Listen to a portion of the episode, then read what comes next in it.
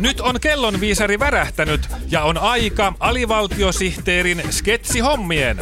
Päivän virallinen sketsihetki sytyttää kuulijan kuumaksi. Suomen virallinen ohjelma. Sketsinautinto molemmille korville.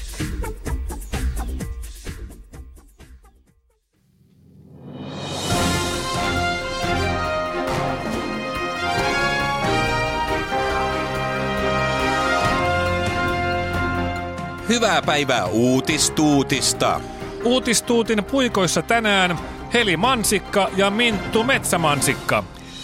Aiheitamme tänään ovat muun muassa Jörn Donner ryhtyi ravintolakriitikoksi. Jörn Dinnerin kritiikki on aina purevaa.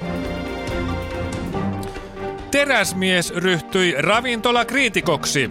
Superman lentää aina ravintolasta ulos.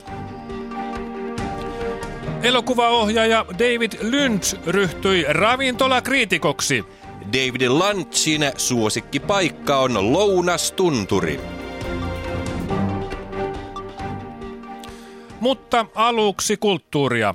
Eilen käynnistyneillä Tampereen elokuvajuhlilla on keskusteltu kipakasti elokuvan teon etiikasta. Filmifestivaalitoimittajamme Einomies Porkkakoski on seurannut kipakka keskustelua läheltä. Eino mies, mikä Tampereella puhuttaa filmiväkeä? Täällä Einomies Porkkakoski, Tampereen 45. elokuvajuhlat. Nimittäin Tampereella on tänä vuonna keskusteltu peistä siitä, pitääkö kaiken olla elokuvassa totta, vai onko reilua aiheuttaa illuusioilla tunteita katsojan silmien ja korvien väliin. No kumpaan suuntaan Tampereella ollaan nyt päädytty?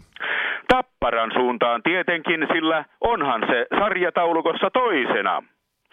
Mutta elokuvaihmiset ovat filmiriidassa siitä, että kun spagettivesterneissä roiskuu ketsuppi, niin pitääkö sen olla oikeaa ketsuppia vai tekoketsuppia, eli niin sanottua elokuvaketsuppia. Kuulostaa veriseltä riidalta. Kyllä. Toisten mielestä on filmi selvää, että spagettilänkkäreissä ketsupin pitää olla aitoa. Näyttelijöiden pitää syödä oikeasti ja lautanen täytyy syödä tyhjäksi, jotta katsojaa ei huijattaisi. Ketsupin vuodatusta elokuvissa ei siis sinänsä haluta rajoittaa.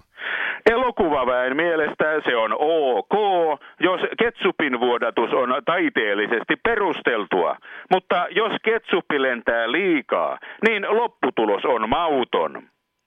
Ketsuppikeskustelun toinen leiri lähtee siitä, että tomaatteja ei saa elokuvan teon vuoksi kiduttaa eikä silpoa, joten elokuvien ravintolakohtauksissa pitäisi käyttää tekoketsuppia. Tuo on ymmärrettävää, ettei herkemmiltä filmin näkijöiltä mene maku elokuvan katsomiseen. Onko Tampereen elokuvajuhlien tarjonta muuten ollut herkullinen? Tampereen filkkarien elokuvatarjotin on hyvin monipuolinen.